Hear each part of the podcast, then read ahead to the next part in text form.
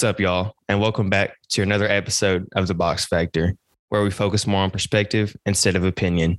Today, I have a very interesting episode and a very informational episode ahead, as I am joined by a friend in Kiev, Ukraine, named Vlad. How are you doing today, Vlad?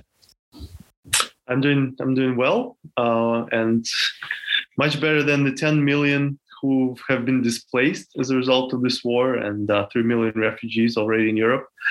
Uh, but uh, I'm I'm holding up, so I've been fortunate.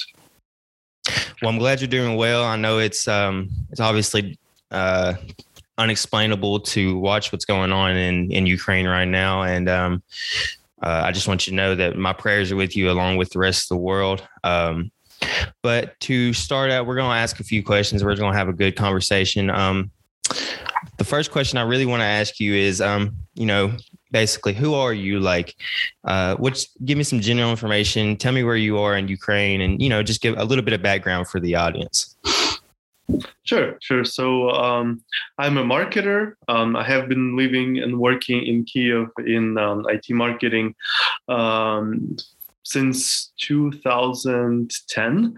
Um, I was born in um, in Siberia in Russia, and uh, my family, which is uh, about 50% Russian, 50% Ukrainian, moved uh, to Crimea, which was uh, then well still it was still soviet union but then it became uh, a part of um, uh, ukraine uh, in um, my family moved in 1987 and then it became ukraine in 1991 um, I've lived there until I was 16, and in 1998 moved to United States. It was my dream to get an American education.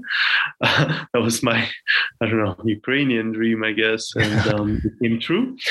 I studied in uh, South Kent School in Connecticut for a year and a half. Um, then in Elizabethtown College in central Pennsylvania. Uh, I worked for about four years in IT industry in the United States, in Connecticut and um, oh, not Connecticut, in uh, Pennsylvania and Vermont. And then um, I was in Arizona to get an MBA.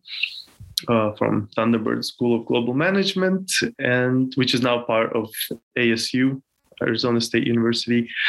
Um, tried to find jobs in New York City and the Silicon Valley. I couldn't, I didn't, and uh, since then I've been living in Kiev. So that's that's my story in brief. so how was the American education experience? I'm, I'm, I'm honestly curious because I know there's a lot of people around the world that want to come to America strictly to get an education. So how did you how did you like it? Um, it wasn't everything that I was expecting from it. Um, the high school experience, um, I was, uh, well, I had to go to a private school actually because not just, you know, any foreigner can't just go to a public school in the United States because they're paid with uh, local taxes. So uh, no foreigner can actually go um, legally and uh, and I was determined to follow the legal path so um, in to do that I had to go to private school, and that was quite rigorous. I enjoyed it. Um, I joined um, um, like a, a, junior class mid-year uh, in high school, and so I had to uh, catch up for yeah, half of the year. Bit, yeah. And um, and uh, you know, I didn't know much about American history. Um, I didn't know about Shakespeare that much. I mean, English was was hard enough for me as it was, and then medieval English was completely inaccessible. um, but uh, but I survived that. It was it was a good rigorous experience, um, and um, well, of course, I wanted to get the best education, so I applied to Harvard. obviously, hey man, you got to go to the very top. right. I didn't get in. Um, so I went to a liberal arts school, which is, I guess, like mid league, I would say. It's uh, regionally recognized, but not exactly world famous, uh, but uh, a pretty good education. Um, I didn't, I was, I was expecting more, to be quite honest. Um, I was expecting it to be more challenging, uh, more applicable to the real world. Um, and uh, what I was lacking in Pennsylvania, I was lacking uh, the international perspective. Um, America can be insular at times. So my for my MBA program, um, I went to um, to an international business program with lots of people from all over the world um, being my classmates and that was uh, that was really the perspective that i wanted the american quality education with the perspective of of being global. So right. um, mixed mixed results but um, but overall good. Well, that's good man. So i'm i'm guessing when people first hear this podcast they're going to know what is your daily life like currently where you are in kiev um, well, right now, uh, since February 24th, of course, it's much different than it was before. Before it was, you know, the COVID era. yeah. so work from home for the past two years, sitting on this couch in my kitchen. Um, right now um, i've decided to switch more to, towards um, kind of like a part-time work situation and my work you know people at my work understood this and they've accepted that this is going to be the case for for some time so um, it's really kind of like I don't feel a difference between a weekday and the weekend. Um, I wake up, kind of try to maintain a, a normal routine with uh, breakfast, taking a shower, and all of the normal all the essentials. Yeah. Right, right. So um, obviously, the life has changed drastically. Um, the first, um, the first week of uh, of the Russian invasion, um, you know, I could hear my heartbeat. You know, the adrenaline is pumping through veins. is is just incredible. It's um, uh, it really uh, focuses you at you know from one one perspective, and then it's really easy to freak out and um, and and you're very on the short fuse, so you're you're swearing a lot, you're you have zero patience, and and you you freak out because of the explosions that happen, and you never know you know if it's going to hit you or um, place nearby. So after three weeks, actually four weeks of that has happened now. So um, I think after after three weeks or so, you start getting used to explosions in the sky, explosions that you hear around you. Kiev has been spared most of the shelling, so um, it's not exactly on the front line. Um, I can imagine it's hell for people who are on the front line, um, but in Kiev and in some other parts of Ukraine, it's uh, it's more of a uh, you know couple of of the houses get destroyed somewhere in your city. You don't know quite where, uh, but you know the feeling is that you, hope that you'll be fine and and your relatives will be fine. Um, it's it's a strange uh, existence, but um, but it becomes normal, unfortunately. So the life is you watch the news, you connect with friends, you're you know you're checking with uh, with family if they are okay, and um, and seeing you know who needs help or uh, what's what's the charity cause of the day. yeah they you know who, who needs the most help. And, and you're trying to you know either donate yourself or get someone to donate there. Or you know, i do my daily facebook posts also to stay sane.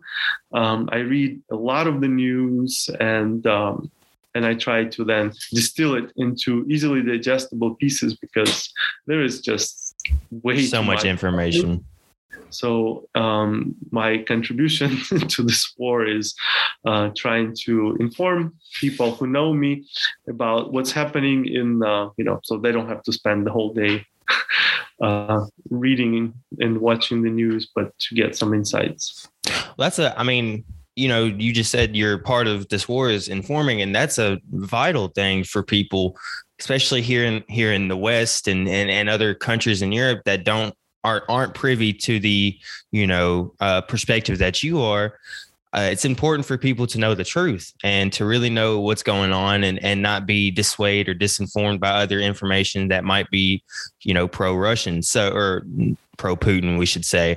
Um, I know you said it's probably hell for other people on the front front lines. Um, do you have any other stories of people's perspectives in other parts of Ukraine, like Mariupol or you know Kherson or Kharkiv?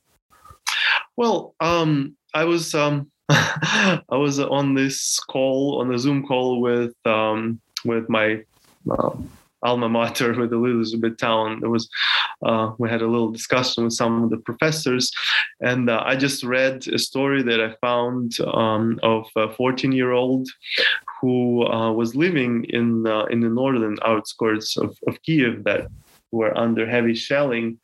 Um, that I, I reposted it in my in my Facebook. I can read it. It's not a very long story, but I think it's very telling of um, of the type you know please do experiences that, that people have um, you know who are under um, who are living on the front line and um, so it's in english i think it's google translated so it might sound silly uh, in, in some parts but i think overall it's um, it's understood. So I posted it on my Facebook uh, page um, yesterday. If anyone, you know, it my Facebook is open, so anyone can find me. Uh, and uh, the story is a 14-year-old uh, Yura Nechipurenko who lived in Bucha, which is to the north of Kiev, uh, residential um, kind of suburb. And um, so he was the youngest of three brothers uh, living in uh, in Bucha, in the midst of really what happened, uh, you know, a humanitarian crisis there. So they lived in a home with no gas, electricity, or water for over two weeks. And uh, on March 17th, uh, Yura with his father, they went to the city center hoping to get some humanitarian aid and medicine. And um, as they were riding bicycles, uh, a Russian soldier stopped them. Um, and um, they were near their house.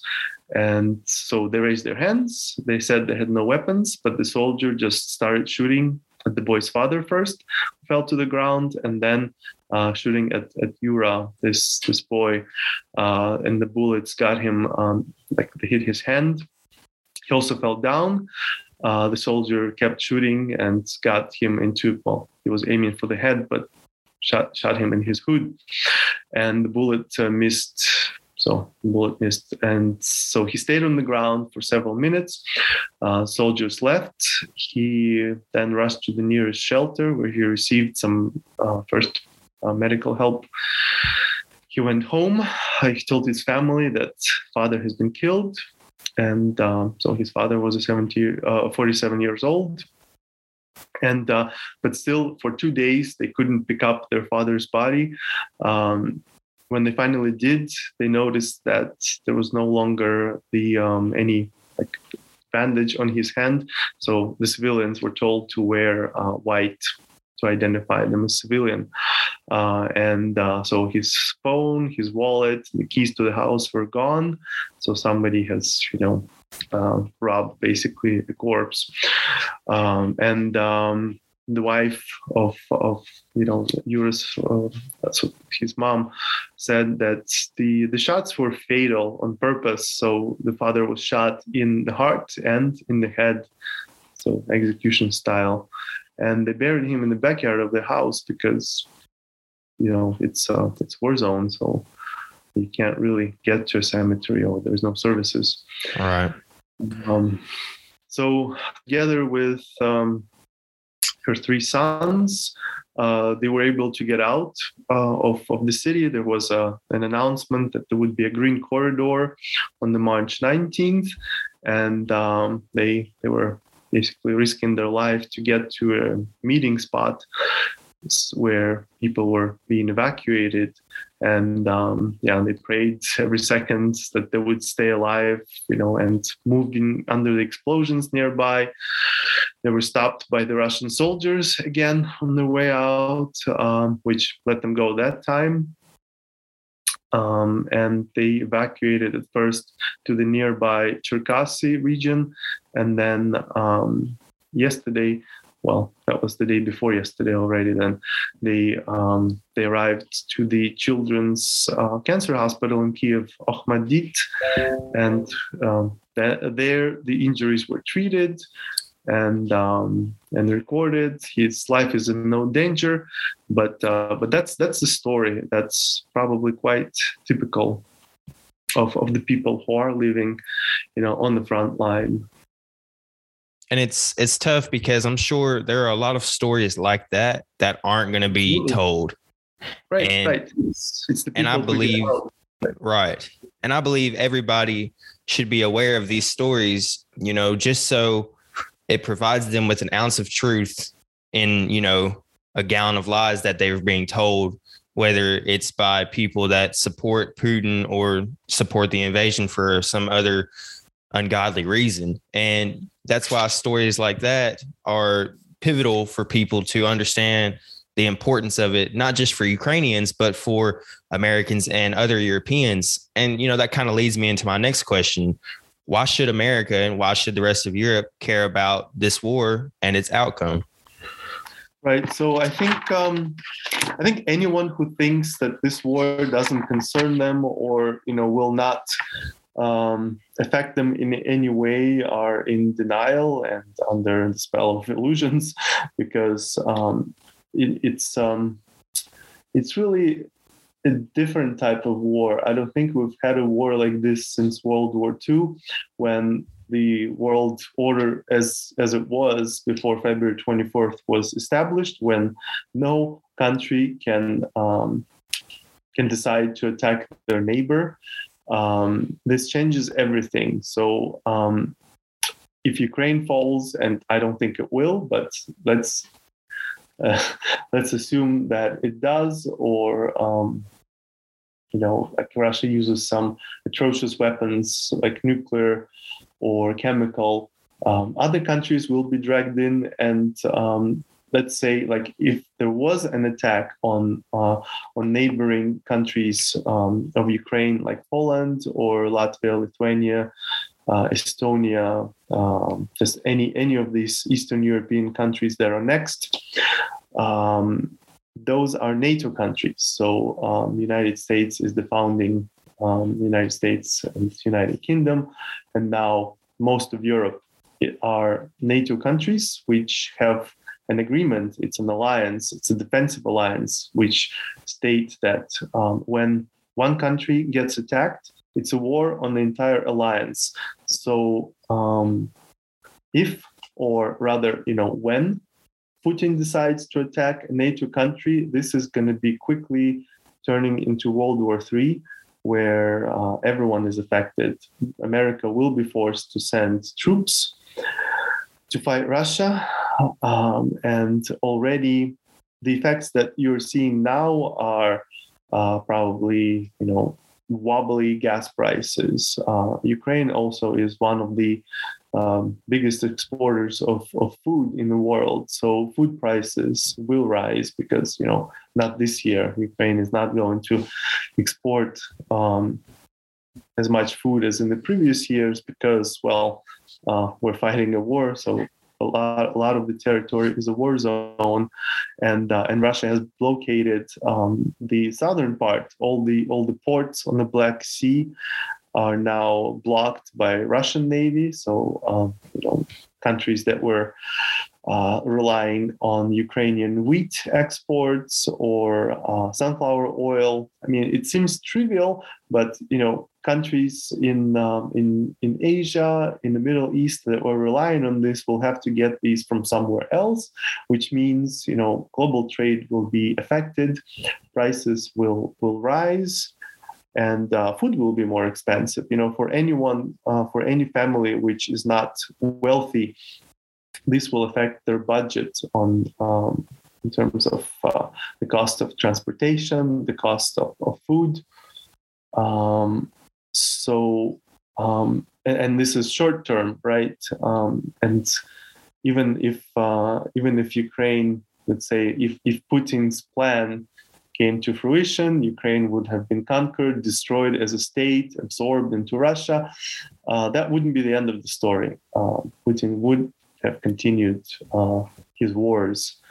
Uh, and and this is why it's important that that he stopped right now, because otherwise, um, I mean, the mood in Russia is that you know Russia has been wronged by by the West, by the civilized world, so they're gonna take you know, you know, take their pride back. And it's it's not inconceivable for example that they would attack alaska which was uh, which was sold you know by tsars in in russia to to the united states right. over 200 years ago right? And um, there is no they're they're they're insane enough. Putin is insane enough to then want to claim it back. And um, and he would probably do that under the same guise of what he said about Crimea, saying that, you know, there was um, hardships and oppression against Russians. And there's probably what, 10 Russians in Alaska? But, right. you know, that so, doesn't I mean, stop him.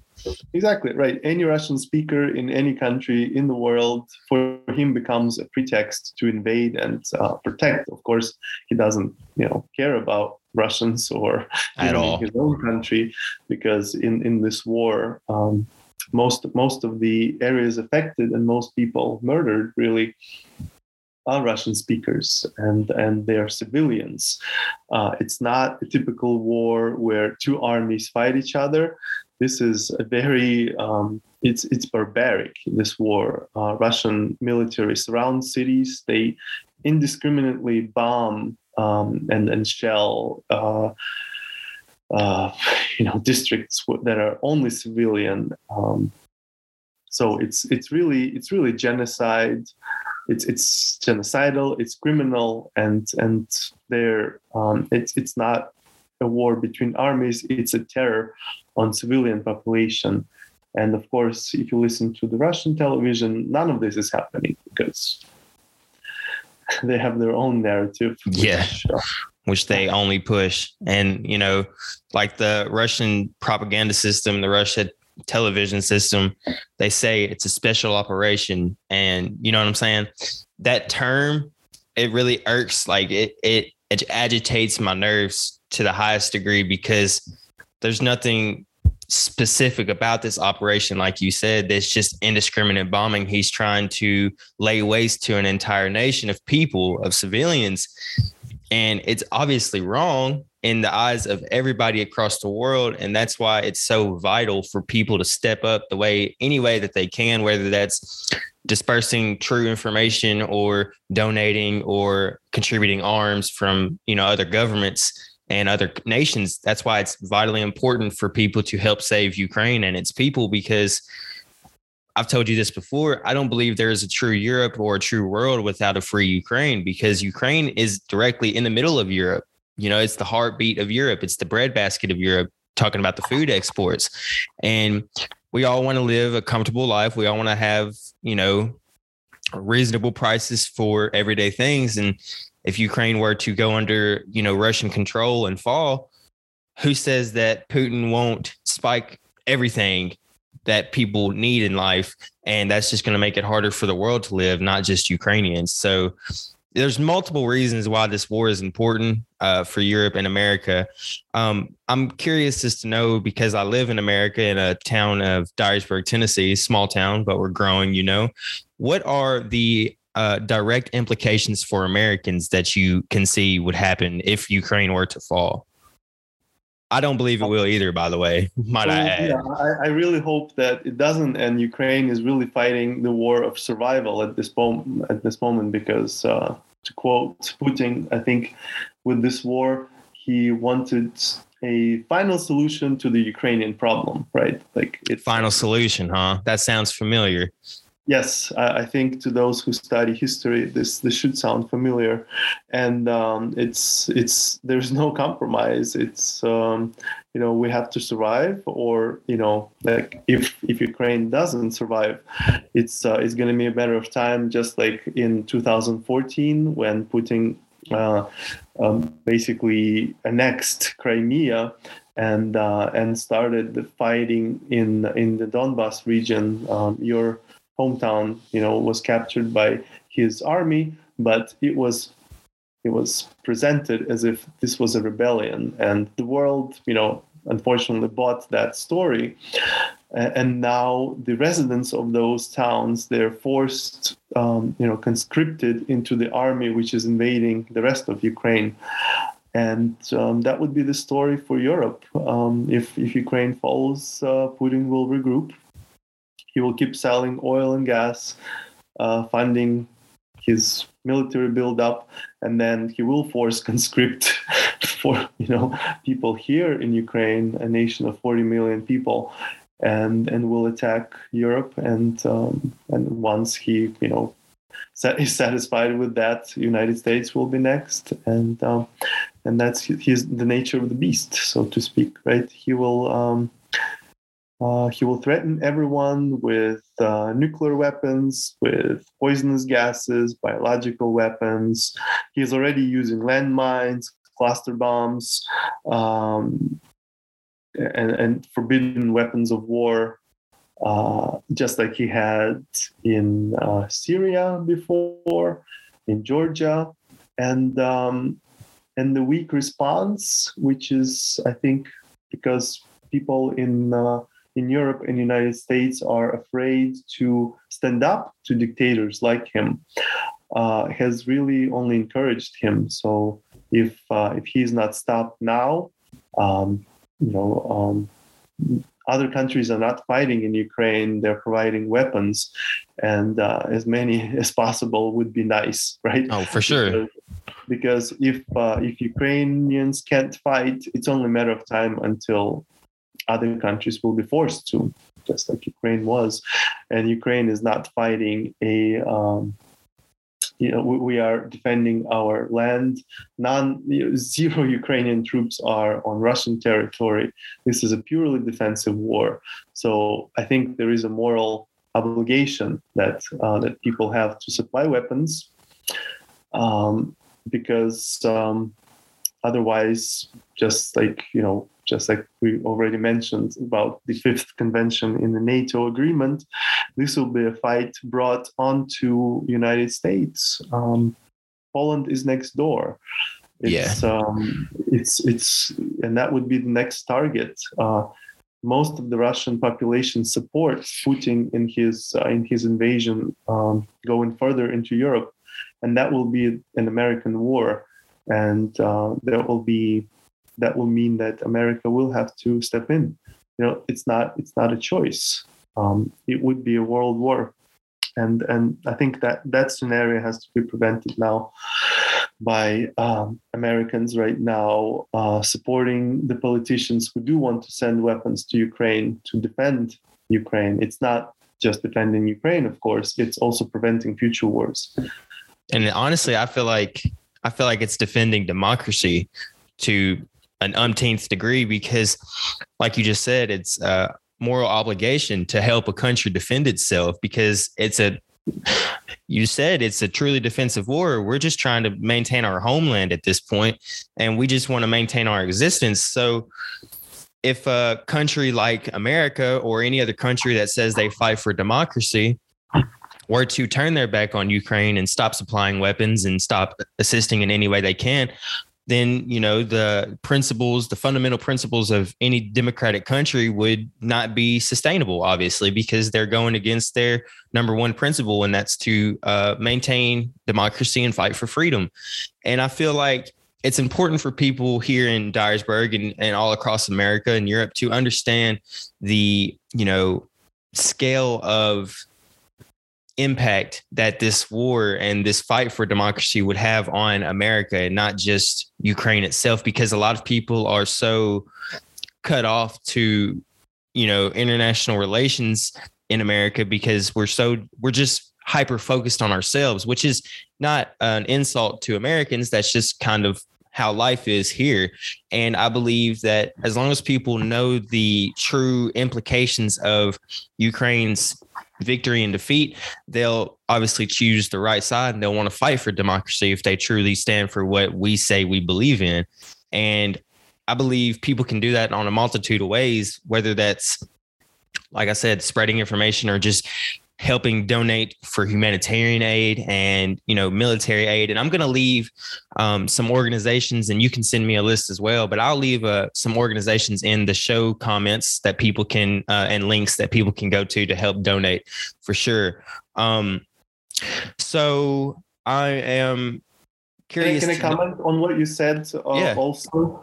So um, uh, I think Americans are tired of wars, and I can understand that after the war in Iraq, where uh, a dictator was disposed of, really, and right. uh, war in Afghanistan, where it was a tribal situation with some Pakistani troops, really a mess, right?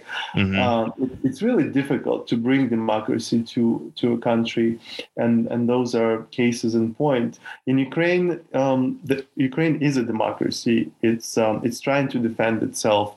We've had six presidents already in, in the 30 years of independence, um, and um, and I think this is a different type of war where um, it's not um, a matter of uh, bringing democracy here. It, it is here. It's a matter of defending it.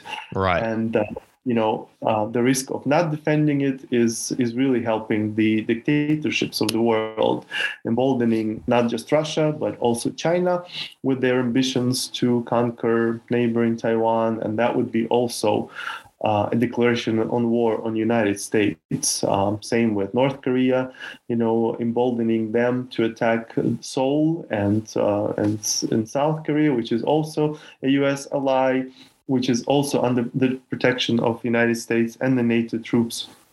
So the uh, outcome of the war in Ukraine will also be indicative of what other dictators that exist in the world will be able to do, um, and and this is this is the real um, kind of. Um, it, this is the real test, I would say, of, of democracy, and uh, which you know is not a hollow world, word these days, and, and values the democratic values of, of the free of the free world. Um, those words should not, you know, sound hollow anymore. Right. They had, I mean, the the importance of democratic values and democracy is is at the forefront of people's minds right now. Um, obviously, with a democratic nation like Ukraine, just and you see it, and I think part of it is this. So when I talk to people about, you know, my country and, and about Ukraine, and I try to educate people and, and, tell them what I know and, you know, just everything I've learned about my nation, it's a lot of, oh, they'll figure it out. They're young. You know what I'm saying? It'll be okay. Well, it's not necessarily that we can't figure it out as you know when i say figure it out i mean how to be a truly democratic nation because like you said democracy is there. The president that we have now president zelensky was democratically voted in. It's not a puppet president like the past president okay? And i feel as if people need to understand that it's not that ukraine needs help figuring it out. It's that ukraine needs help defending itself against a nation that is much larger and much more vile in their ambitions, I should say, against democracy. And it's really it's this is also a war on Ukraine, but it's also a war on the West from Putin's perspective.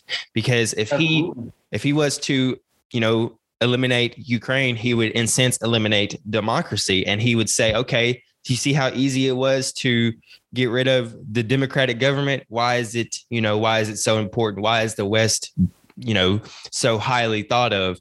And that would just fuel his further ambitions to invade other nations like Poland and other NATO nations.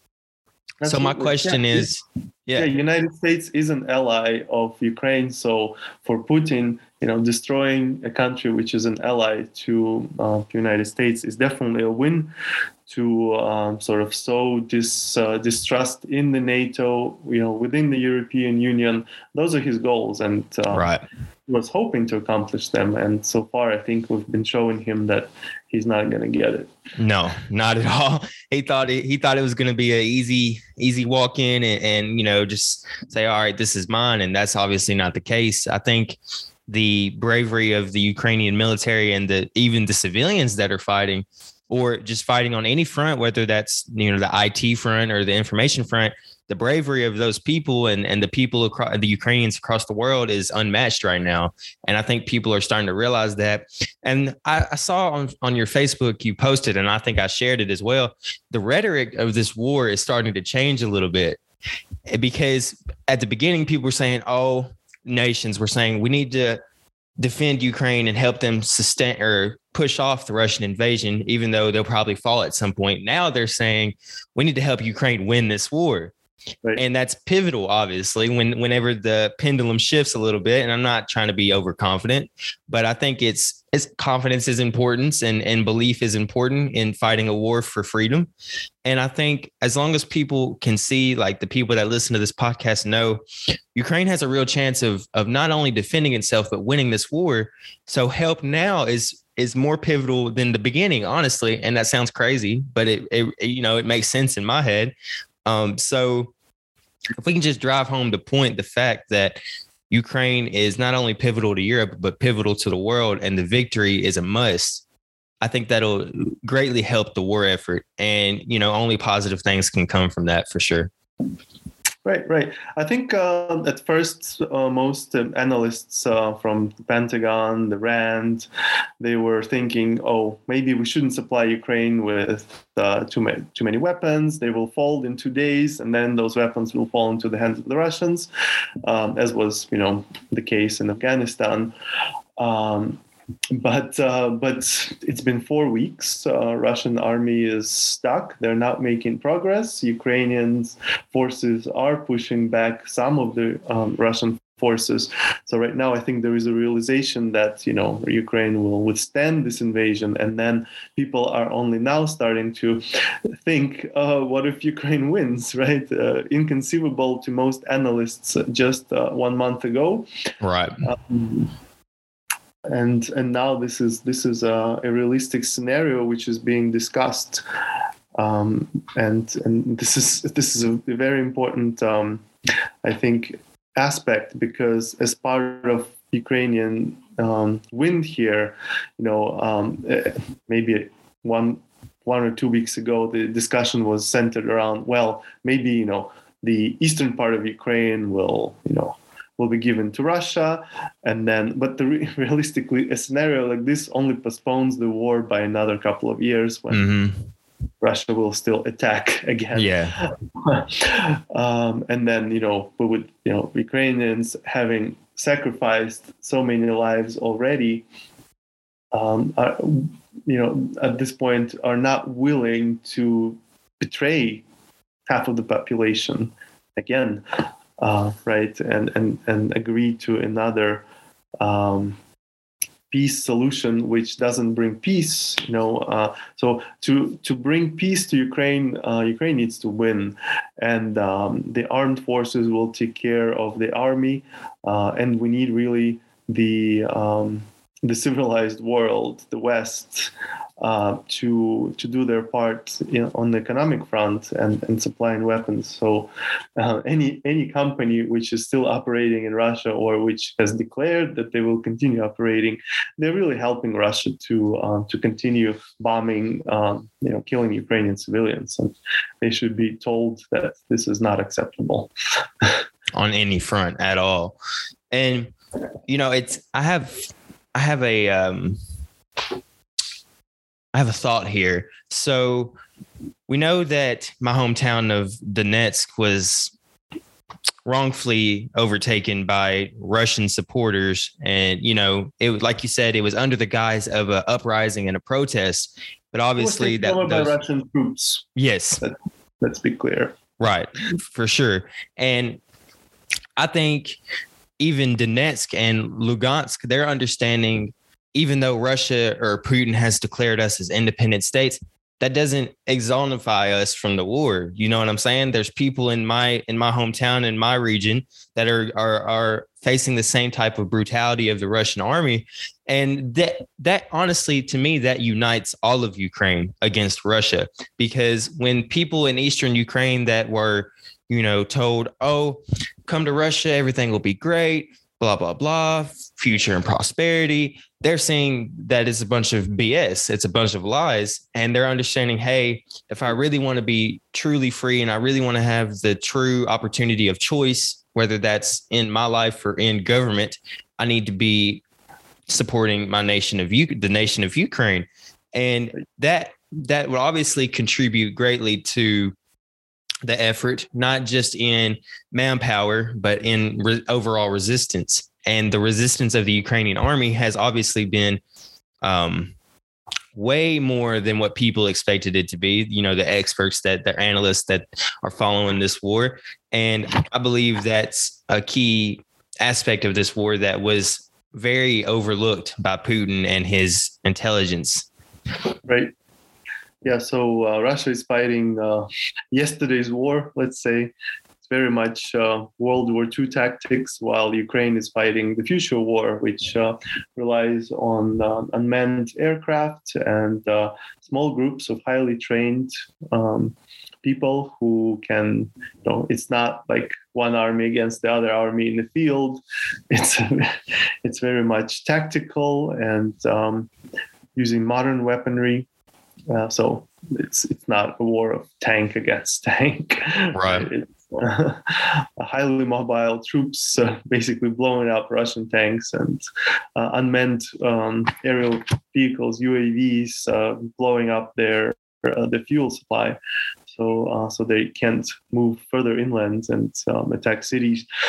Um, so these are kind of two different wars. In one, Russia hasn't learned um, it's um, it's also I think um, a good indication of, of, how ineffective authoritarian rule is and how unprepared countries that are ruled by authoritarian rulers um, for for the future because um, democracies have their faults but uh, they can quickly adapt and um, the election process uh, is is effective in um, replacing ineffective politicians when in in autocratic situations. Uh, I mean, you can admire Singapore how well they've done under autocracy, but we have too many examples like Russia and China that uh, faced with modern problems, these countries cannot mount an effective response. And uh, this is shown in the war. Unfortunately, this um, uh, narrative that was supported in the eastern uh, part of Ukraine. Um, they, they saw through the lies. Obviously, um, your hometown, you know, Donetsk, which had, you know, Rihanna concerts and the football team and um, Shakhtar. That's my team, man. Right. Um, so now they're living in, in really dire situations. They have curfews, there is no economic activity, people are living in poverty, no cultural life. And, you know, to add insult to the injury, they're now being recruited um, and, and forced to fight the war against the rest of the Ukraine.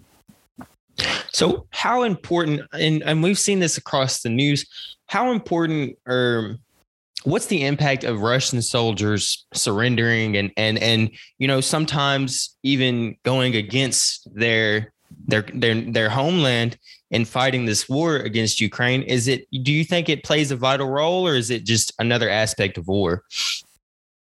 Uh, well I'm not a military analyst. I really don't know. No, yeah. I know well, yeah. it is uh, it is um, is uh, you know it's it's good for for the morale of uh, well civilian population like like I am and, and the troops, and it demoralizes Russian army, um, knowing that uh, you know if they surrender and, and seeing some of some of their uh, war bodies surrender.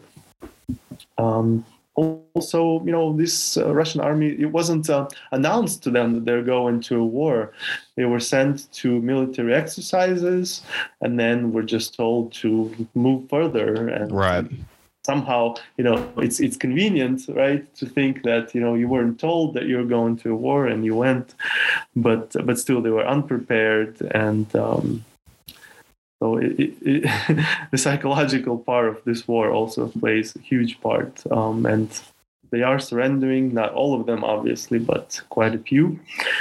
Um, so there's important work being done on this front. So, uh, you know, a Russian soldier who surrenders uh, and uh, turns in their, their tank or, you know, whatever war machine they're operating uh, gets uh, safe passage. Uh, I think they get also amnesty. So they won't be, you know, trialed in the court and, and get like ten thousand dollars, which is a huge amount for them. No, yeah, for sure. And I think you know the value of information has been shown throughout this war through the ineffectiveness of the Russian army and the Russian military because if you don't inform your troops on a clear objective obviously and and it doesn't even take a military expert to know this but if you don't inform your troops they're not going to be the one they're not going to be effective and efficient in their objectives and two they're not going to be motivated to do anything. There you know you have to be it sounds weird to say this but you have to be motivated to go into war and be effective. And what I mean by that is, say, when a okay, take this example since we're talking about World Let's War not give advice to the Russian army. no, not I'm not giving advice to the Russian army at all, but I'm saying it's important even for the Ukrainian military to know the overall objective. And it kind of sounds silly, but I'm saying when America was attacked by Japan, Pearl Harbor, World War II, right. there was a clear mission of okay, we've been mm-hmm. attacked. We need to defend. So we obviously have something to fight for. And that's what Ukraine has on its mm-hmm. side because we mm-hmm. have a main objective. We have a clear goal in mind, and that's to defend our nation. And I think that's a major part of the war that a lot of people, you know, they see it, but they don't really recognize it. And that's a major advantage for Ukraine. I, by the way, I would like to say I would never ever help the Russian army in any way. let's let's get that make that let, let them let them stay as ineffective as they have been so exactly. far. Um, but uh, the motivation on the Ukrainian side, it, it is a war of survival, and uh, so you know, giving in to their um, uh, or giving up is not an option, really. So, how can Ukraine win this war? From your perspective? What do you what do you believe has to happen? So I think uh, we do need allied support with all the weapons that can be pro- provided to Ukraine, and as soon as possible. There are lots of announcements with lots of European countries uh, helping, but then it was slow. They were slow in actually providing this this military aid.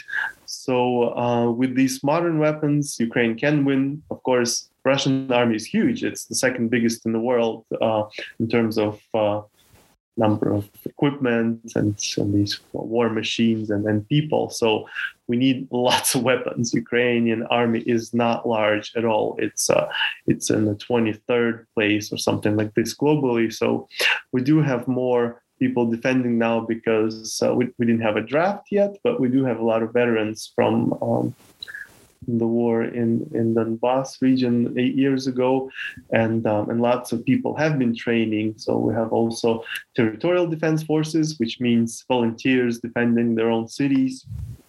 And that has been very effective, also. So um, another part. So I understand people, you know, just regular citizens of America, they can't really say, you know, or, or, send weapons to Ukraine. But what they can do is uh, support the um, congressmen, congresswomen, uh, senators in, uh, in, saying that they do um, uh, support, you know, their efforts to help Ukraine, um, and also um, and also help send the message to the companies, to the American companies that are still operating in Russia to stop stop sponsoring uh, the killings. This is this is really important that uh, companies have also um, corporations have this moral position to not be on the side of a genocidal murderer. so they need to exit Russia as soon as possible. Return once the war is over and once Russia is is a free and democratic country which doesn't uh, want to invade its neighbors.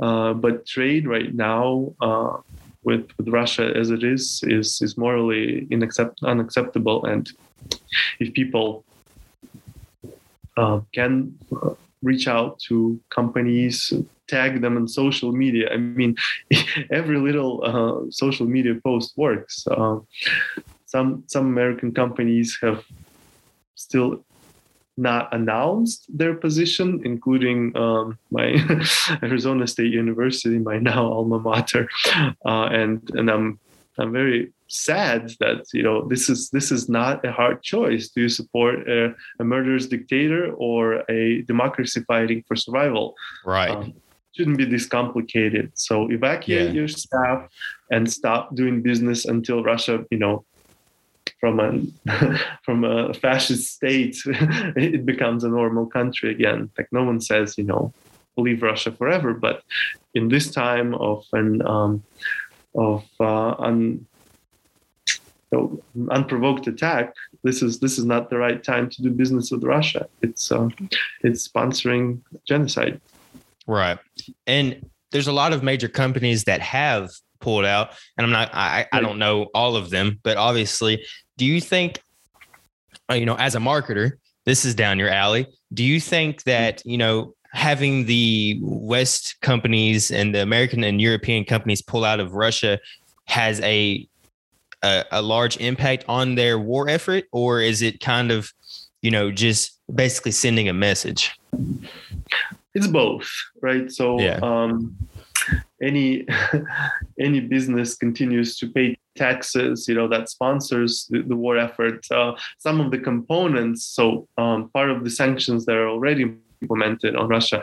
They can't, uh, for example, import microchips, which are important to uh, to build new rockets, which are being fired at Ukraine every day. So now they've lost that capacity. But also the people, you know, after the invasion of your hometown and Crimea.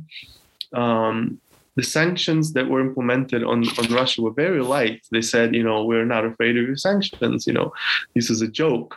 So that uh, that really enabled them to continue the war. You know, eight years later now, and I think right now the message that needs to be sent is, you know, any trade whatsoever is not acceptable.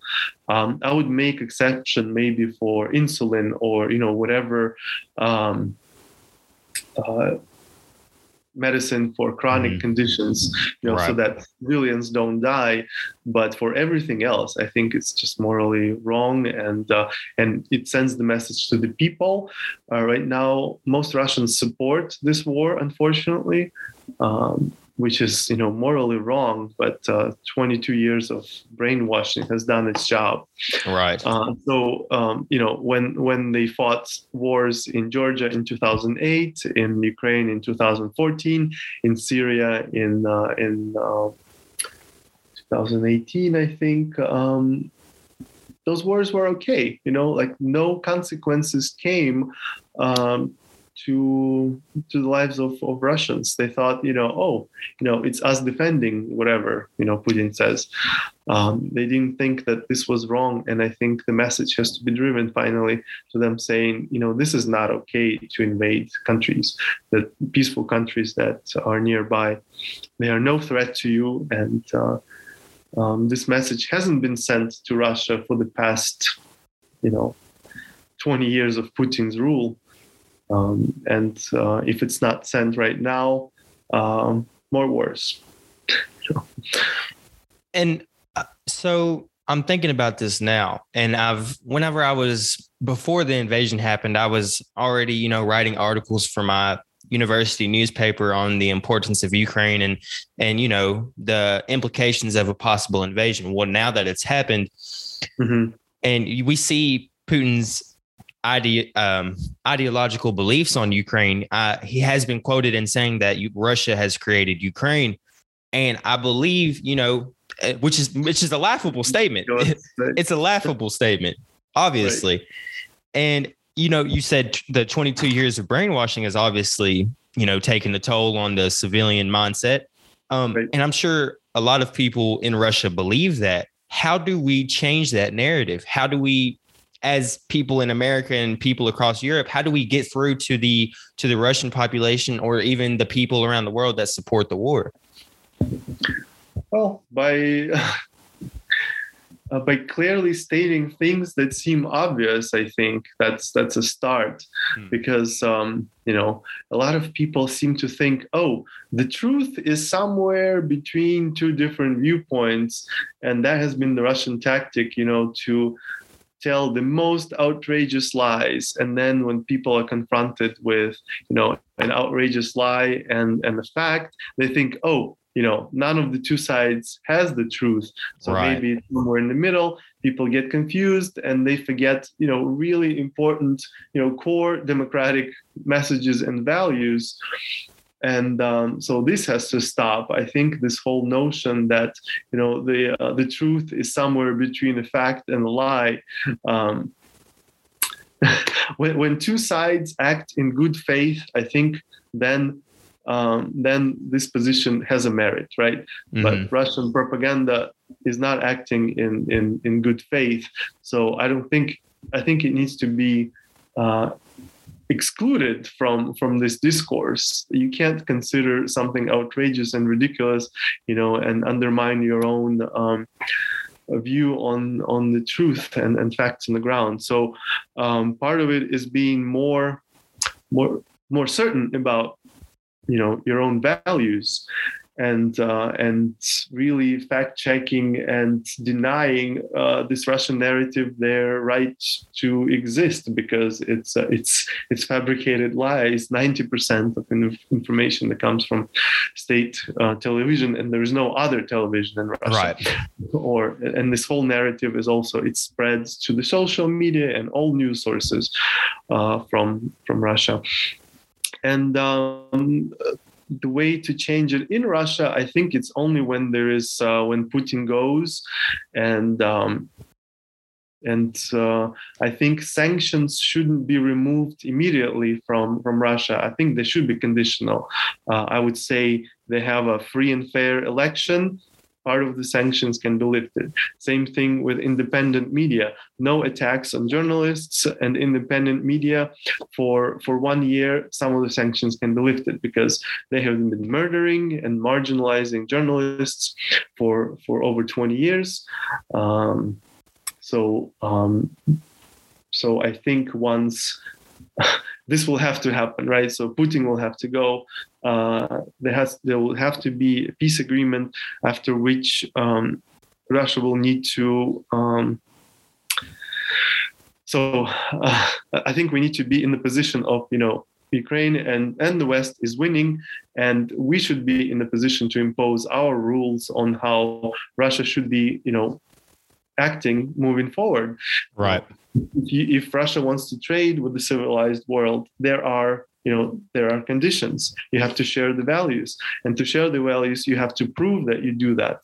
Uh, so those have to be not just words but but actions. And uh, uh, I think the only way to reform Russia is to you know not immediately um, cancel all the sanctions but to make them conditional Mm-hmm. And yeah, that's a, I never even thought about the possibility of doing that, but I think that's a perfect way to do that. Um, I'm curious as to know what is your, because a lot of people are behind the president of Ukraine, uh, Vladimir Zelensky. What is your, um, what's your perspective on Zelensky? Do you, do you like what he's doing? I mean, obviously he's He's mm-hmm. in Kiev. He's he's fighting for his nation. He, you know, and before you answer that, I'm sorry, I have to say this before I forget.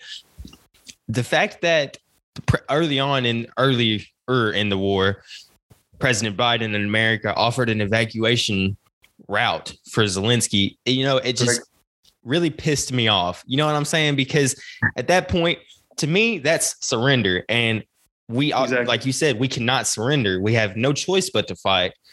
And I believe, you know, when Zelensky had that response to that, uh, you know, that offer by America, that really mm-hmm. galvanized all of Ukraine around him and really made him, you know, important to the war effort, obviously as the president, but obviously mm-hmm. as a messenger for the people of Ukraine and a voice for Ukraine. Right. How do you feel he's done so far? So, um, just just to comment first on on the American response, um, you know, what we were expecting in Ukraine is for America to act like the winner in this war, and America is stronger than Russia by you know factors of many on, on so many fronts. And um, it was a disappointment when um, when the American leadership is not acting like winners and is not acting like a strong force you know saying things like oh we will never you know uh, have troops on Ukrainian soil. We will never, you know, move any of our armaments here. So he was giving free reign to to Putin to do, you know, whatever, murder civilians, do whatever. Um, so. Um, on that side, you know, I wish there wasn't so much defeatist messaging coming from United States. You know, if if if there was no messaging of this kind, that would be more helpful. um, and uh, and I think we all need to act like winners. That that would be the winning strategy. You know, it's uh, it it is self fulfilling prophecy. If right. you act like a loser, chances are that's what you're going to get. So uh, we need to start all acting like winners in this war, you know, on the democratic side of things. Uh, I can respect anyone who will uh, who is willing to sacrifice their life to be in mortal danger, you know, of physical defeat. Um, um, so I respect uh, Zelensky now. I didn't vote for him, uh, and I didn't respect him until the war started. But uh, you know, given his actions since, I definitely respect him as a wartime president, and he has my full support at the moment. And uh, he's uh, yeah he wasn't he, the best president before the war, so we we are caught unprepared uh, for this invasion. But of course, many people didn't expect this to happen, so uh, it's right. also unfair to uh, to criticize him for it for this because um, would have thought. yeah, right. Who would have thought? So we've covered a lot in this podcast and you know to kind of finish it all up i want to get your overall message to the world obviously. I know that seems very broad but obviously and and strictly to america because you know that's where most of this pod the podcast listeners are. Um, what is your message to america overall? So this war, you know, is not a war on Ukraine. It is a war on on the world and the United States in particular. And the good news is that we are winning. um, Very good news. We we need to act, you know, this way also. Um, and um, and Putin's you know evil regime will be defeated. Russia will become a, a peaceful country which doesn't attack its neighbors or anyone, um, and and this will send a message to the rest of the world where there are um, non-democratic governments that you know they don't have a free reign to do whatever they want in this peaceful you know world which is you know so prosperous thanks to democracy, thanks to trade, thanks to values and rules that have been set.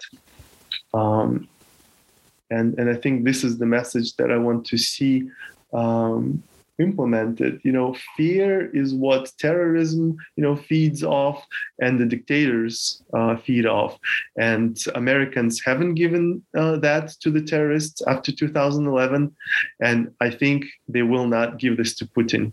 Right.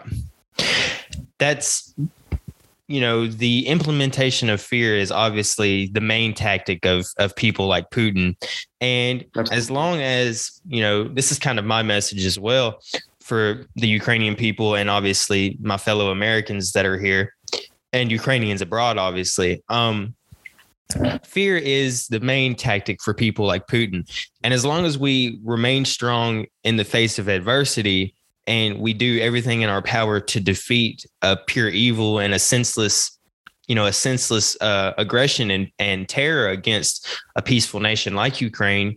Um, it's obvious that the good side of the world will win no matter how much putin and his army have in numbers. They cannot defeat the you know the beliefs in democracy and the beliefs in freedom if we all unite and stand together for those rights and principles. And I believe that the entire world needs to unify around Ukraine. The entire world needs to support Ukraine and it's not only fight for survival, but fight for democratic survival as well. Um, obviously, a lot of nations in around the world and even uh, people in America, they see Ukraine as just another European country, but now they're starting to see Ukraine as um, a beacon of hope and opportunity. And I believe that's what really people in America can galvanize around because that's what America was founded off of hope and opportunity, the hope for a better life and the opportunity to implement that. Um, so that's kind of my overall message as well. Man, I can't tell you how much I appreciate you coming on today and, and you know having this conversation because this is probably the best podcast I've ever been able to do. And I appreciate you taking your time um, for sure. It's my pleasure. Yeah, of course. I'm I'm curious to know, have you ever, you know, you're you're a natural at this. Have you ever thought about doing your own podcast? Um I have, but uh, you know, it is a job to do podcasts. For sure. I think, your audience has certain expectations, and I'm not willing to take on uh, an additional job at this point. So this this has been a perfect opportunity. Right. One time, very timely topic. Um, the perspective that's probably um, appreciated. I hope. For sure for sure. Because i've been telling people you know i've been telling people that this episode is coming up and you know my family and, and my friends they've all been you know so ready to hear what you have to say. And i believe the rest of my audience the rest of the box factor audience will be as well. So i just want to say you know from from the bottom of my heart and and the rest of my listeners spasiba for sure. And um, yes sir. But um this has been another episode of the Box Factor. I hope y'all have a great day. Thank you very much, Vlad, for coming on the show, and we will see y'all again.